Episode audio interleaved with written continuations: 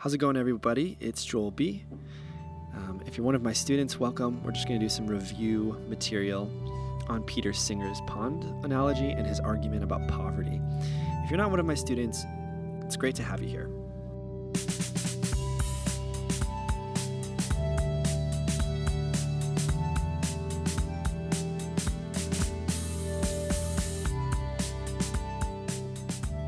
These podcast episodes are dedicated to reviewing some of the content that we talk about in class and to reflecting on some of the really important conversations we're having.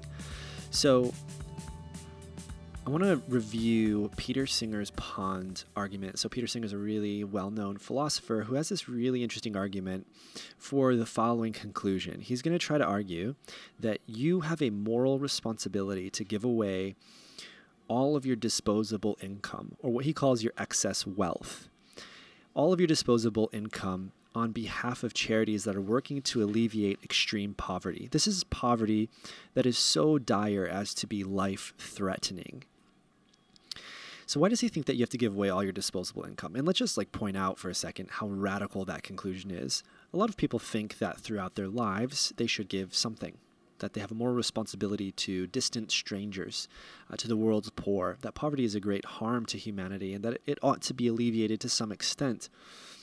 Some people deny this. Some people think that we have no moral responsibility uh, to distant strangers.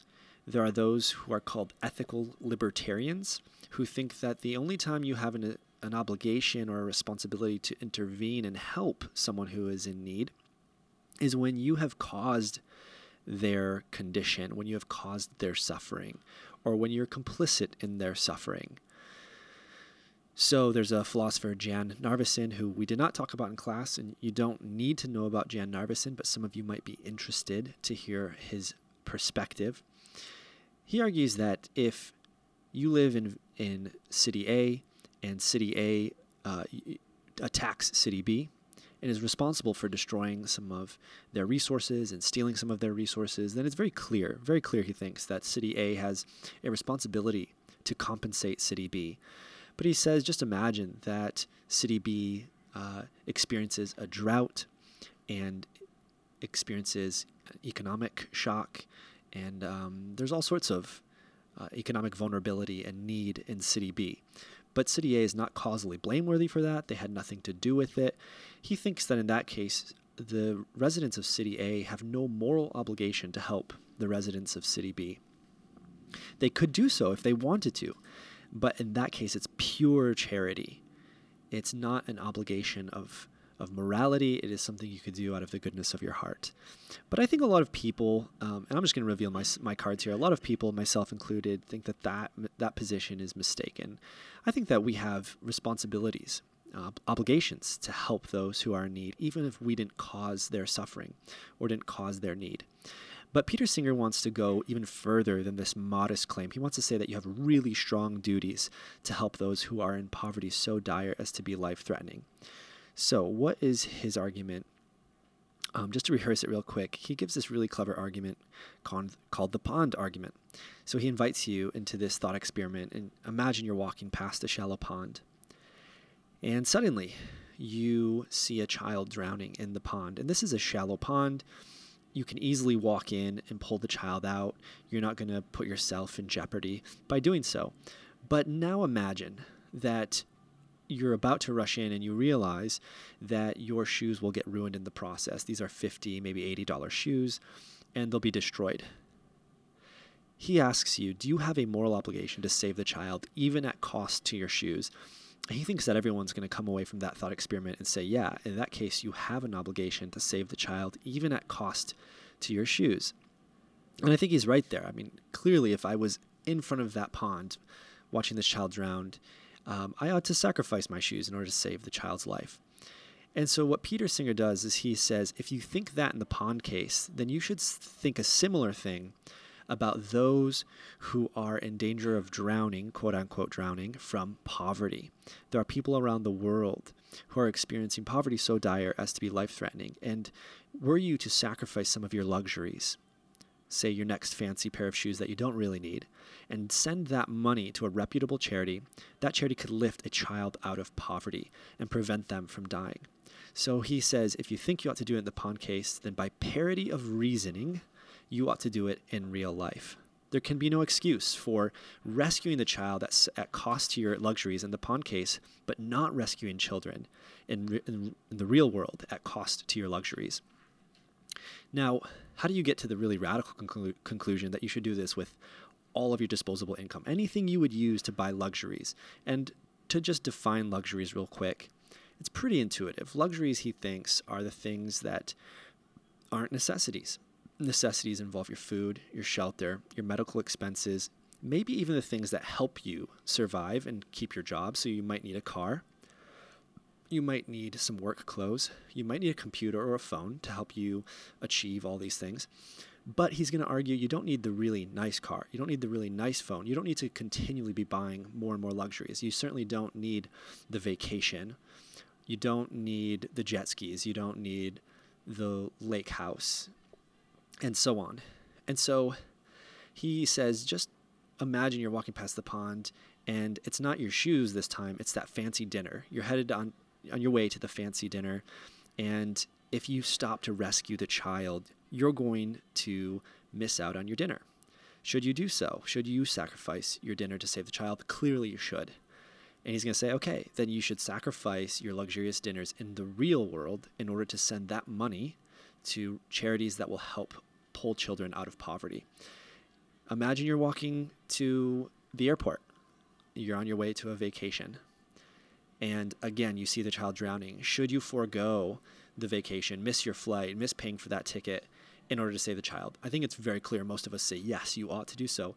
And again, Peter Singer is going to say, then you should do the same in the real world for children who are uh, experiencing the threat of poverty. So, the idea is that for any luxury you can think of, if you're walking past the pond and you have a trade off between that luxury and that child, you should give up the luxury to save the child.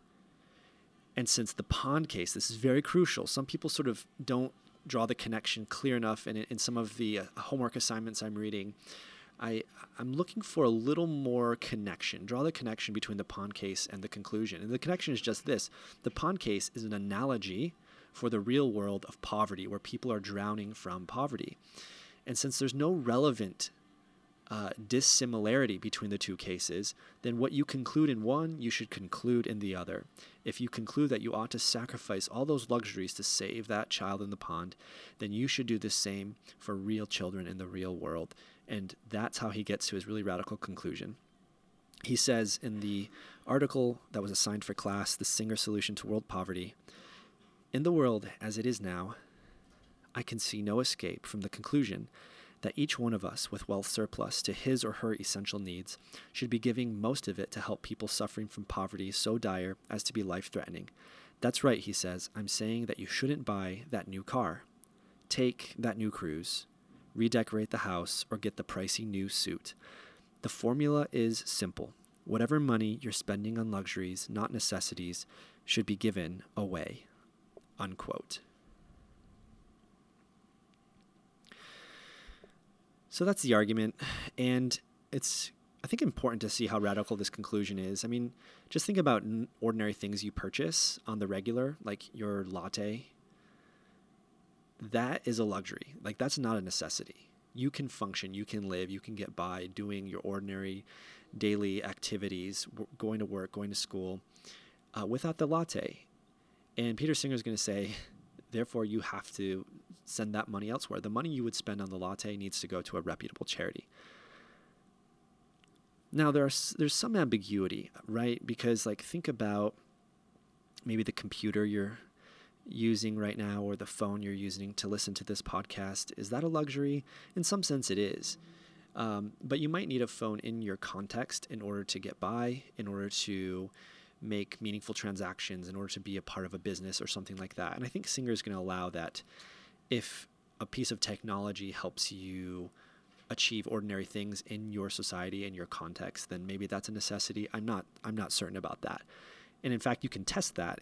you can test that against the pond analogy. I mean, imagine you had to sacrifice your computer or your phone to save the child. I mean, I think you should do so. Um, so I don't know. Maybe Peter Singer even thinks that your phone or your computer should be sacrificed. Um, but there are other things that are more obvious, like the home renovations. you you want to renovate your home because you're, yeah, you just want a, a new aesthetic. Um, Singer's going to say that that's not permissible, and so on. So there are different responses. One way of responding to the pond argument is just trying to show that there's something dissimilar between the pond and poverty that these two cases don't actually map onto each other in the right way. So, what some people will say is, well, in the pond case, you can guarantee that you're going to save the child's life. That's why you have such a strong obligation to sacrifice luxuries. Like you can you can be certain that you'll save the child's life, but the objection goes, in the real world, we can't be certain that our donation is going to save a child from poverty. And Peter Singer responds by saying that actually there are really reputable charities that have been tested um, for effectiveness and these charities are actually really effective with your dollar and um, have a, a good history of putting that money to use to actually rescue children out of poverty and so on. He gives some examples from an organization called GiveWell, givewell.org. If you haven't explored GiveWell, I highly recommend checking it out. Um, each of the charities endorsed by GiveWell um, have been studied for effectiveness and by the standards of those conducting the research, they're relatively effective. So that's how Peter Singer responds to that. Another response some people raise is they say, well, in the pond case, the child is right in front of you. Whereas in the case of poverty, these are people who are distant from us. They're across the world, they're across the country, maybe even across the city, but they're not right in front of us. Surely the, the proximity of the person in need makes a moral difference. So maybe we ought to sacrifice a lot in order to save the people right in front of us, but we're not obligated to say, to sacrifice a lot to save people who are in totally different countries. Singer's response is that it seems odd that distance should make any moral difference. I mean, just imagine that you're walking in, in front of a TV and you see this TV um, airing uh, live footage of a child who's drowning in a pond halfway across the globe. And if you um, sacrifice your shoes right now, then that child will be pulled out of the pond by a crane. I think Peter Singer is going to say, well, like, clearly you should do that. And it doesn't seem to matter that the child is halfway across the world. We all intuit that you should save the child. So he also just goes on to say, look, look, what, what does distance matter? Why, why does it matter if the child's right in front of you versus far away? If you can rescue them, that seems to matter. Another way of objecting to Singer, rather than trying to draw dissimilarities between the pond case and poverty, is just to say, well, if we follow Singer's advice, it has some really detrimental consequences, or perhaps some counterintuitive consequences. So, for example, one objection that came up in class and that is very popular is people say if every financially well off person followed Singer's view, it would destroy the economies of the developed world, right? Maybe even the, the economies of non developed countries. So if we all stopped buying luxuries, imagine the immense job loss, the immense uh, revenue loss, and so on that would, would result. People depend, people's livelihoods, people's jobs depend on this. So the argument goes if we actually follow this, uh, the conclusion of this argument, then we'll end up making everyone worse off. And so, surely there's something wrong with the argument. We should reject it. But Singer has a really good response to this. He doesn't think that everyone simultaneously should give up their luxuries, that all the, all the people in the developed world who have um, disposable income should just all together give that away. Because here's the thing he thinks that if everyone was being mindful of poverty, everyone was doing their part, then everyone would have to do very little. It's only because so few people are going to do something that the people who do do something have to do so much. I hope that point makes sense, but it's a very it's a very important response. He says something like this in his first paper, Famine, Affluence, and Morality. Since the situation appears to be that very few people are likely to give substantial amounts, it follows that I and everyone else in similar circumstances ought to give as much as possible. But yes, he agrees if everyone was going to give, then you'd actually have to give very little. Sometimes people say things like this. They'll say, Not everyone will be motivated to do what Singer says.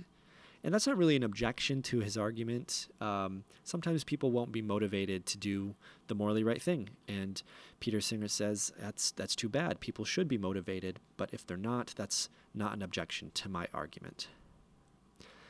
Sometimes people say, I don't think someone is a bad person if they don't go to the extreme of giving all away all their disposable income. And Singer might agree. He might say, yeah, they're not a, a bad person. They're just doing the wrong thing. Sometimes good people do the wrong thing. Um, he might even push back and say, actually, I mean, imagine you walk you walk past the pond um, when the child is there because you don't want to ruin your shoes, or you want to go to that dinner, you want to go to the vacation. Um, he might say, actually, yeah, you are a bad person. So that's another response he could give. And finally, we talked about a really important objection. Um, what about aid causing dependency? if people are giving so much aid away, is this going to cause dependency in developed countries?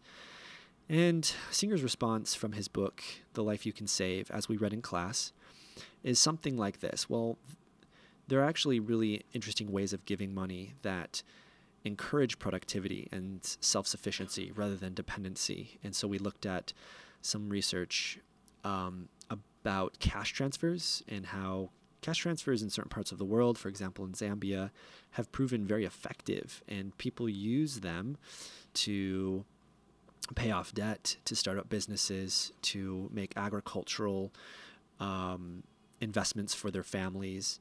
So there's some research, like really good research, showing that cash transfers can really help people and, and boost productivity rather than undermine it. But I think the jury might be a little bit out on that. Um, I don't know. Um, yeah. And there are different ways of giving too. So it's not clear. I mean, one, one objection, not objection, concern I have with Singer's response that we read in class, his appeal to cash transfers is like, well, there, not all the organizations that work with poverty are doing cash transfers. There's so many different ways of helping, and, and you need to show that all these ways are, are not going to create dependency. All right. I'm going to move on to uh, one final way of objecting to Peter Singer. And this is a way we talked about in class. There's a one, one thing you can do is you can try to take his original thought experiment and modify it a little bit to show that it, it actually generates some really odd results. And so maybe that's a reason to think that pond reasoning or starting using these pond cases is not really the right way of thinking about our obligations to the poor. The idea is supposed to be something like if pond reasoning leads to really bizarre or counterintuitive results, that's reason to think that pond reasoning is an errant form of reasoning. So this comes from uh, a philosopher named Larry Temkin. He just says, reimagine the pond case. And, and actually, his, his case is very similar to uh, an example that one of you came up with in class. So um, hats off to you um, for for thinking about this and being creative. Imagine you're walking past the pond and you're actually on your way to a very effective charity, and you have hundred dollars in your pocket. And it's one of the charities from GiveWell. And if, if you take this money to the charity, you'll be able to rescue 10 children from poverty. That's really amazing. But suddenly you see the child drowning in the pond. And if you save the child you will ruin the, t- the $100. It will be the, destroyed in the pond, and you will not be able to donate it to the effective charity. What should you do? Some of you thought, oh, like you should sit, take it to the charity, but I, I actually think that you're not. When you when you answer like that, I think you're not putting yourself in the thought experiment enough. I think I think if you really imagine yourself in front of that pond on your way to this effective charity, I think you're gonna you're gonna jump in the pond, and I think you ought to jump in the pond. I mean, I think it would be really morally mistaken to to stop and reason and be like, yeah, but I'll save more kids. So this is really unfortunate, but you know, I'm gonna go save more kids. No, I think you should save the child right in front of you. Um, and if you agree with that, I think it shows something odd about Singer's pond case. In in ordinary life, we think that we ought to send our money to the most effective charities. But the pond case actually invites us to to to give our money away in non-effective ways. There's something about the pond case that leads us to sacrifice effectiveness. And that's really counterintuitive. In the real world, we shouldn't sacrifice effectiveness. I mean, if I had to pick between a charity that's going to rescue a child today versus a charity that's going to rescue 10 children in the coming year, I think a lot of us think, well, it's probably better to send that money to the second charity, or at least sometimes we should send it to the second charity. But if we follow the pond case, it's almost always going to tell us send it right away.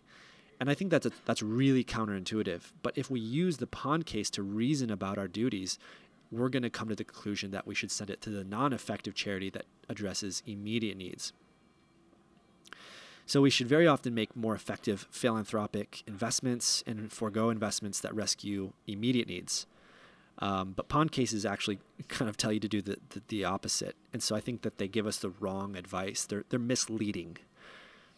The other thing I want to say this is um, an objection that I'm kicking around and would love to um, develop into a, a, paper in response to some of the, this pond reasoning. And there's like a massive literature on this. So maybe this has been covered. But I, I think there's another problem with pond reasoning. Another reason to think that it's, it's like misleading us about our duties. Imagine that you are complicit in wronging some other person. You've exploited them. Worse, you've enslaved them. You've condoned their oppression. You've been complicit in their oppression.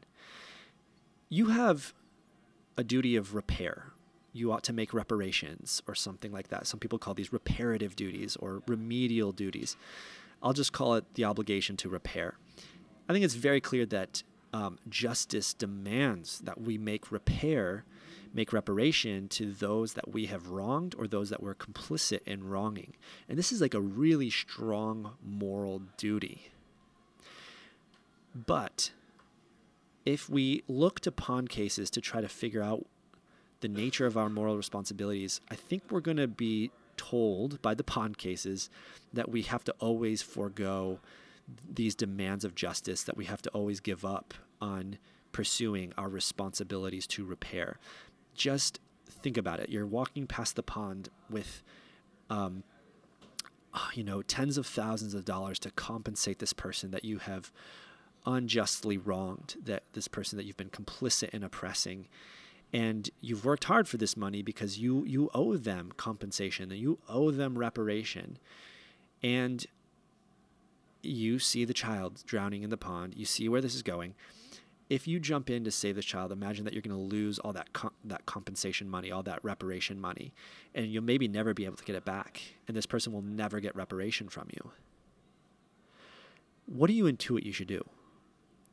When I really try to put myself in that case, I think, oh my gosh, however however unfortunate it is, I have to rescue the child.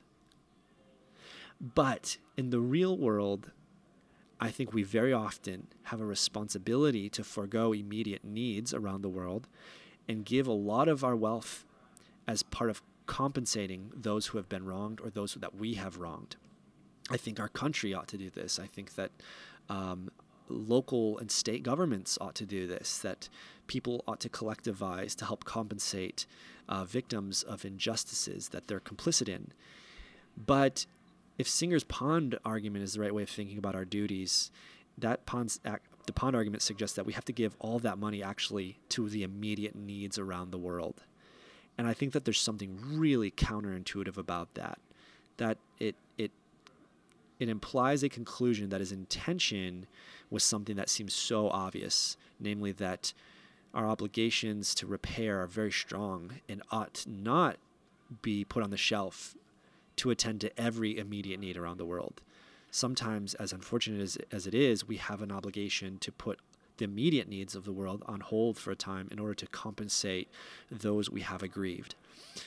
So these are all reasons to like be wary, I think, of Sing- Singer's pond argument. And I'll let you think more through that. Um, but I, I, think whatever you do with Singer's pond argument, you shouldn't walk away from this section of the class thinking, yeah, yeah, that's an interesting pond case, but um, it just has a crazy conclusion, so forget all that. You might not buy Singer's conclusion. But my hope for you is that it has awakened some sense of conviction about your responsibility to help those in need. The reality is that many of us uh, who are working through the academy, who are getting four year college degrees, are going to be financially well off throughout our lives. And I just, it's hard to imagine that we could justify very lavish, affluent lives, luxurious living, when there is so much need in the world. We may not have to, to make all the sacrifices Peter Singer argues we have to. But why do you think that you don't have to make very sub- substantive sacrifices on behalf of other human beings whose lives matter, but whose lives are in jeopardy because of circumstances like poverty beyond their control? So um, go ahead and check out givewell.com and think about how you, even as a, a, college student or whoever you are listening to this, think about how you can imp- improve and increase your contributions to alleviating suffering around the world. Um, GiveWell.org is a great place to look and start. All right, we'll see you in class.